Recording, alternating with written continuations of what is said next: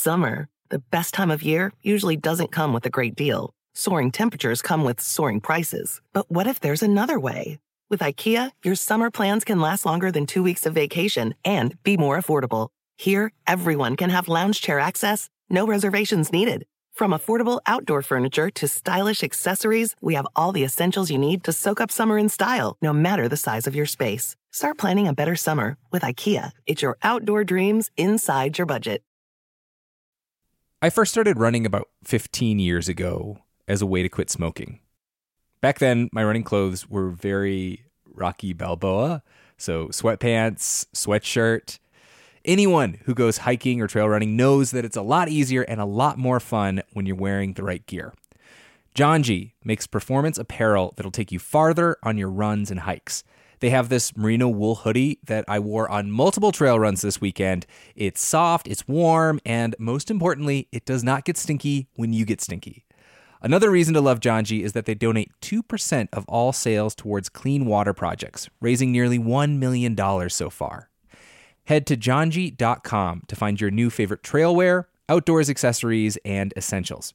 And use the code OUTSIDE for 10% off at janji.com. That's J A N J I dot com with the code OUTSIDE for 10% off. When I was a little kid, my whole family, grandparents included, packed into a Dodge Caravan and went on a two week road trip to Wyoming. We saw the rodeo in Cody, a grizzly bear in Yellowstone National Park, and an epic thunderstorm near Devil's Tower. On that trip, I fell in love with the West and the natural world. This might sound cheesy, but it kind of made me who I am today. Wyoming has it all breathtaking hikes, kid friendly museums, two of the coolest national parks in the country. The truth lies west. Discover yours at travelwyoming.com.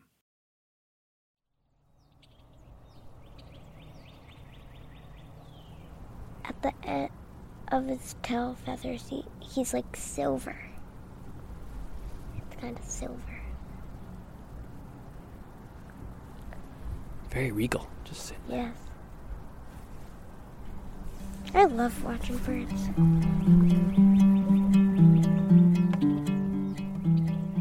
Hey, folks. This is Outside In, a show about the natural world and how we use it. I'm producer Taylor Quimby. Right now, there are a lot of folks who are feeling a little cooped up. I know my son Phineas and I have been. So, we've been trying to find little ways of exploring the magic of nature from the safety of our home and our neighborhood. This is the first in a series of short episodes for families and individuals who want to discover how, even when we're all stuck inside, the natural world ties us together. And we're starting with bird watching. He's come down, he's by the grass. It looks like the same kind to me. Mm-hmm, yeah. Oh, oh, um, in right yellow beak. I saw his yellow beak up on the tree. Yellow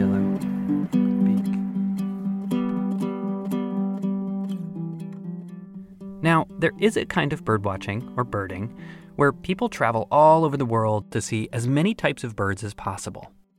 But there's another type of birdwatching that anybody can do, from the comfort of a backyard or even a kitchen window without any special tools or bird expertise at all. That's the type of birding we're going to talk about today, and we've roped in a few bird lovers to give us some tips on how to do it. First up is Bridget. So, hi, my name's Bridget Butler. I live in northern Vermont, right near the Quebec border, and I'm known as the Bird Diva. Bridget started young.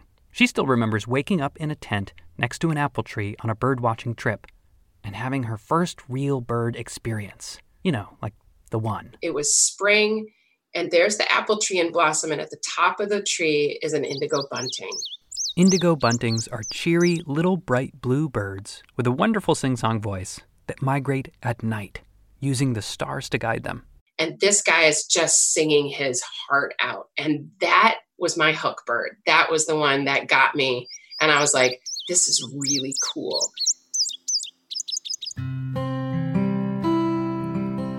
Bridget teaches classes on how to do what she calls slow birding, which, when she describes it, sounds a little bit like yoga or meditation practice. I encourage people to start right out your back door. My sit spot is literally on my back step. If you've got a backyard or a quiet outdoor spot you can safely get to, let's go there together. Here's how she likes to start birdwatching. To slow your steps down, take notice of how your body is feeling, drop your shoulders. You see, birdwatching isn't just about looking for birds, it's about opening up your senses, about bringing your mind into the present. Get comfortable. Um, take a couple of deep cleansing breaths. If you don't have a backyard, or you live in a building with a lot of other people, it's okay just to open a window and start there. Even high up, you'd be surprised what birds are out there. Did you know that the fastest bird in the world, the peregrine falcon, likes to roost and hunt in New York City? Right around the skyscrapers. Anyway, I've been trying Bridget's method in the mornings. I like to brew up some coffee, open up my kitchen window, and stick my head right out into the sunshine. Sometimes your mind might wander. A noisy car drives by, or a person who wonders why you're sticking your head out the window. Morning. Don't worry about it. Acknowledge them and like let them go. And then open up your senses, take a deep breath, smell. Some days, you'll notice you can hear a lot of birds, but you don't see any. Don't worry, that's normal. One of the most important birding tools you have are your ears. Bridget has a little exercise to help get them working. The other part that I like to think about is how far away can I listen? Can I listen close? Can I listen to my neighbor's house? Can I listen beyond my neighbor's house? Can I listen above me um, and in front of me? Really good birders can identify a lot of birds just by their songs and calls, and can even tell whether the bird is looking for a mate or warning other birds about nearby predators. That's not the case for beginners like me and my son. So Bridget gave us some things to listen for, a few bird call genres, so to speak. One of them is like the clear sound, like uh, chickadee. So black-capped chickadees, you, we have them in, in Vermont here. You have them where you guys are there in New Hampshire.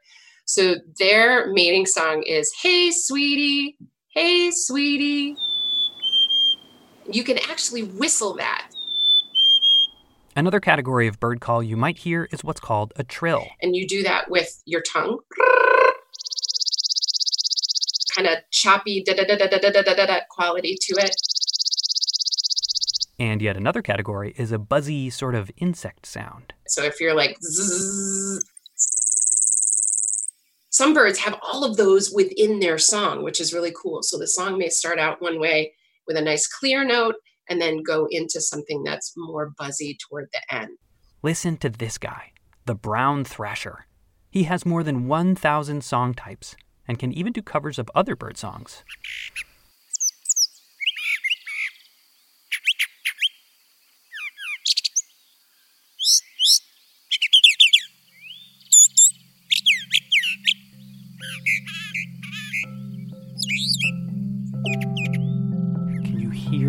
Birds? Mm-hmm. That way. Yeah. Kind of like a squeak and a chirp mixed together. Let me hear. What does it sound like to you? Mm.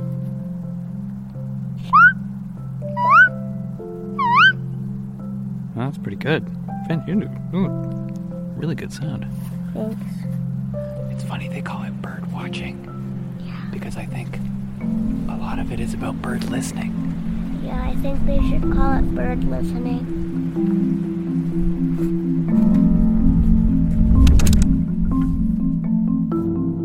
If you're lucky and patient, the birds that you hear might wander into view. To get a sense of what to look for should you actually see one, we talked to Drew Lanham, an ornithologist and professor at Clemson University in South Carolina. He didn't have a hook bird like Bridget. When he was a kid, Drew wanted to be a hook bird. I would go out and attempt to fly. I would construct wings of cardboard, parachutes of plastic bags, tried to float down from ladders, haystacks, and roofs with um, umbrellas. Um, sometimes there was evidence. I, I did break a collarbone. Point is, Drew admired birds. A second grade teacher, a woman by the name of Ms. Beasley, she gave us pictures of birds to color. that started it.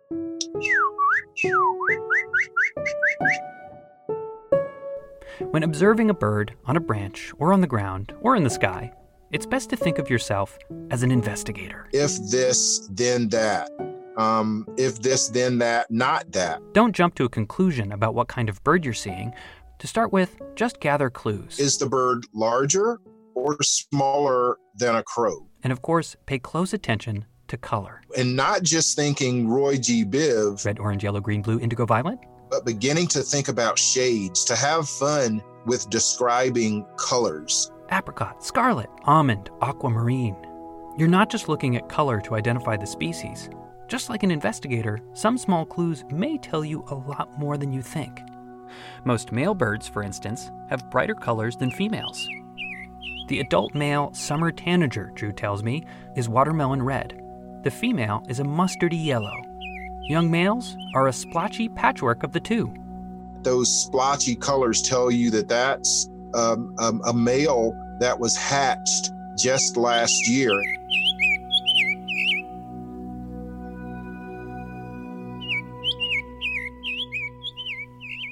Drew says to keep asking yourself questions about what you're seeing. Jot down the notes, maybe even draw a picture in your notebook if you can. Look at the bill. Is the bill long or is the bill short? Is it conical shaped or is it sharp? Of course, birds can be small, and you might be looking from a distance. Binoculars um, can help you. Don't have a pair? I'll tell you, um, you can take toilet paper tubes, which I think there are probably plenty of these days. Put those tubes together, and those tubes together become binoculars. Yeah, those work great. They're super easy to make, so. Okay, so maybe a pair of toilet paper tube binoculars won't help you zoom in. But we tried them, and what they did do was help us focus our attention. I can't believe it, but these cardboard tube binoculars actually really do help. Plus, they were fun. Hey, Finn, look. There's another one. What size is he? Is he bigger or smaller than a crow? Uh, he's smaller than a crow, darkish head, red belly. What's his beak uh, shape? Um, like a snout point, a pointy snout.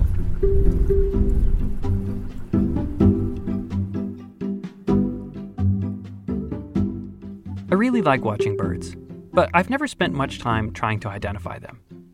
Luckily, if you do the investigative legwork, there are some really helpful tools out there for beginners like me and Finn. One of them is an app that Bridget suggested called Merlin, made by the folks at the Cornell Lab of Ornithology. It's like magic. You hit go and it spits out a list of possible birds based on your location. Cool. House finch. House finch. No. No. Purple finch. No. Tufted titmouse. Nope. Nope. Am- American robin. Mhm. That really looks like what we saw. Yeah. What does it say? Fairly large songbird with ground body, long legs, The folks at Cornell aren't just trying to help people identify birds, they're also looking for volunteers like you to help them collect data. All day long i've been watching this eastern phoebe has been bringing nest materials to my back porch This is Robyn Bailey. Her first bird ID was also, can you believe it, a robin. And she is the project manager for NestWatch, one of Cornell's citizen science projects that anyone can contribute to. If there's a bird nest that you can see from your window or in your backyard, she wants to hear about it.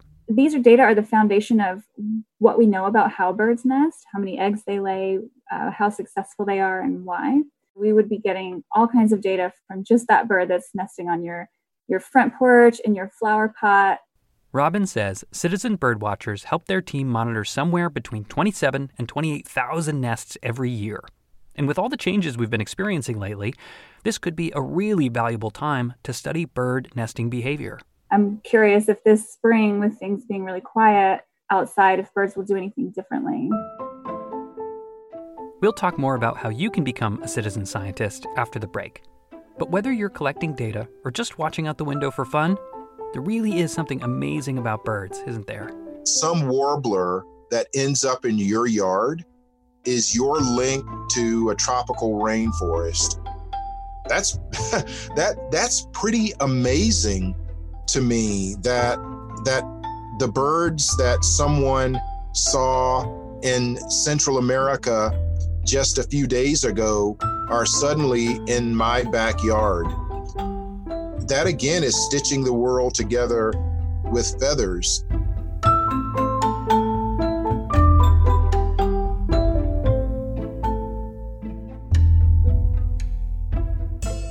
And even though you might not be able to visit your friends or your family in person, you can do what Drew does. Think of the birds outside your window as messengers, little gifts that we can send to one another. I just I just wrote um, a friend of mine, and I said, Frank, I'm sending you black-throated green warblers. Um, they're here now. I know that there are some of them headed your way. Who knows? Maybe if you're paying close enough attention, I'll send a bird your way too. Chee-weep. Chee-weep. I'm gonna write that down. Chee weep. Chee weep. Hey, sweetie.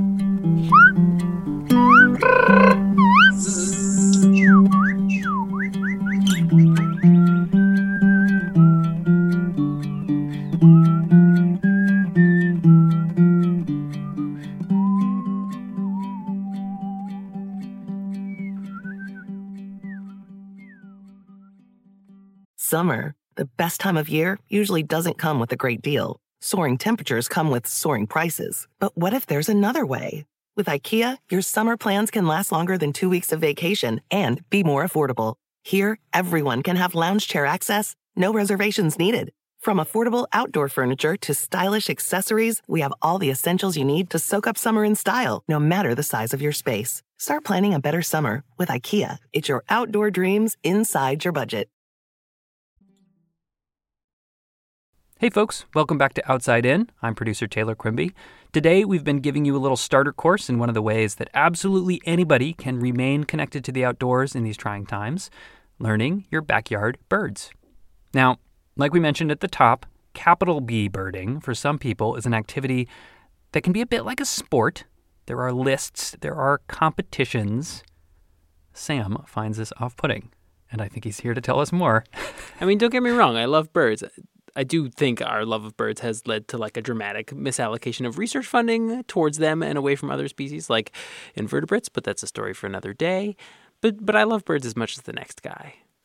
And if what we're doing in this episode is encouraging people who are stuck at home to try out backyard birding, I want to use this opportunity to instill a new value in these new birders. Sure. I want you to fall in love with common birds. Um, I'm Karen Purcell. And help you do that, we're going to talk to Karen. I am project leader for Celebrate Urban Birds at the Cornell Lab of Ornithology, which is a citizen science project that's available really all over the continent. Um, it's available in both Spanish and English, and it's for beginner birders or folks that are just interested in learning about birds in their neighborhood, whether it be a city or the suburbs or the country. Now, I'm not a birder, or at least I'm a really bad birder. But I do know my birds.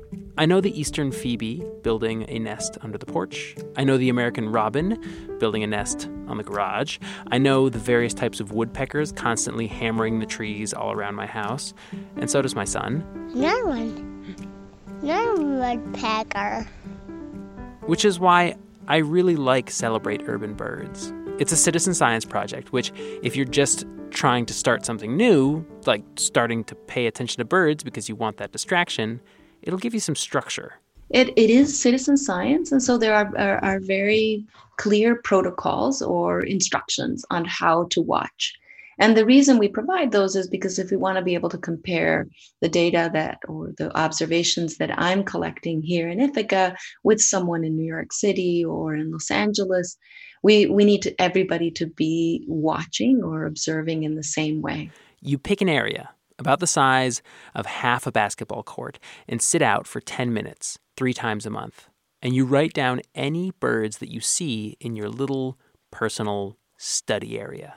The birds you're looking for are mostly really common ones robins, crows, mourning doves, pigeons.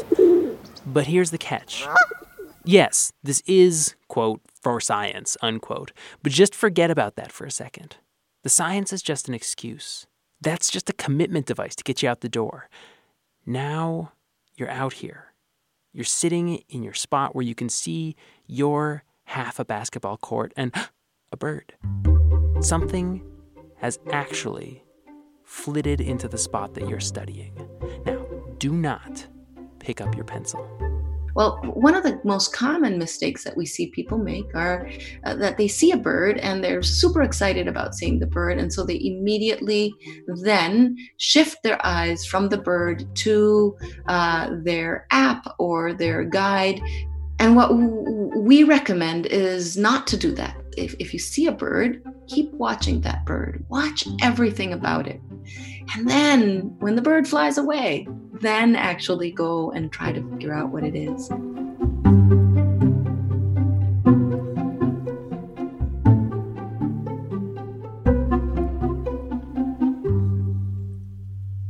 Karen probably wouldn't put it this way, but I'll say it. Citizen science. Yeah, it gathers data in a rigorous way that researchers can use, but a lot of times, that's kind of just the side benefit. A lot of times, they've designed these projects with the goal of breaking us out of our routine, of showing us something that's wonderful and powerful and right in front of our eyes if we can just stop looking at our darn phones for a second. And that's one of the reasons birds, especially common birds, urban birds, are so perfect. They're a miracle, and they're right in front of us. Take pigeons. I I am uh, stuck on pigeons. I just think pigeons are fascinating. Uh, the fact that they uh, feed their young uh, pigeon milk uh, in the first week of life, uh, and that males and the females take uh, such equal turns in raising the young and making making the nest. And and uh, it's just to me it, the, the behaviors of pigeons are, are, are, just really interesting. I think a lot of folks say well i've never seen a, a pigeon nest um, or you know a, a, young pigeon. But you do see young pigeons all the time they look like adults, but they've got their cere or the little uh, skin that's above their nose um, is a different color. And so, uh, it, again, watching little details like that is super fascinating. Killdeer is another bird that I just, I, I absolutely love uh, in particular because of the uh, behaviors that they will engage in when they see a person uh, or a predator coming towards their nest they will they, they deserve some kind of of, of Broadway uh, uh, award. They throw themselves on the ground, and right on the underwing, they've got some a, a little bit of red, so it looks like they're hurt.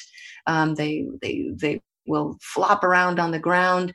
And so if you're a fox and, and you're headed for their nest and about to eat their eggs, but suddenly you see a hurt bird, a hurt adult, and that becomes a tasty uh, treat. And so you start following the adult as it flops around, and you don't notice that it's flopping around and guiding you away from the nest. Um, and so you keep following it, and then suddenly it flies off. And at that point, you don't remember where the nest is.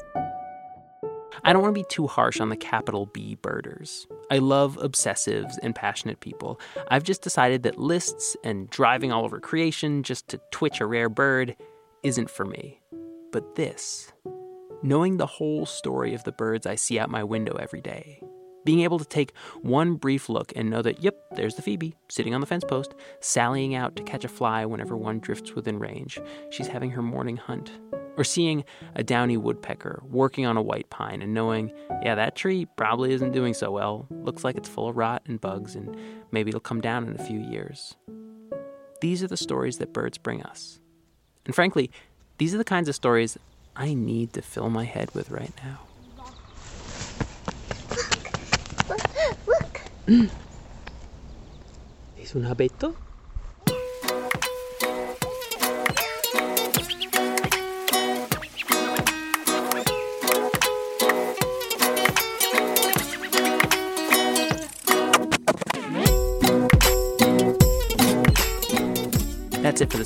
I really hope you're doing okay and getting a chance to witness the spring blossoming and find a little magic in the safety of your homes.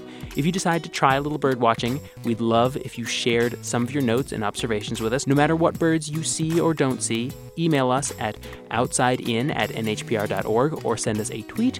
Get it? A tweet? Outside In was produced today by Taylor and Phineas Quimby and me, Sam Evans Brown, with help from Justine Paradise. Erica Janik is our executive producer. Maureen McMurray is the director of Porch Nest Development. Our theme music is by Breakmaster Cylinder, additional music by Blue Dot Sessions. Outside In is a production of New Hampshire Public Radio.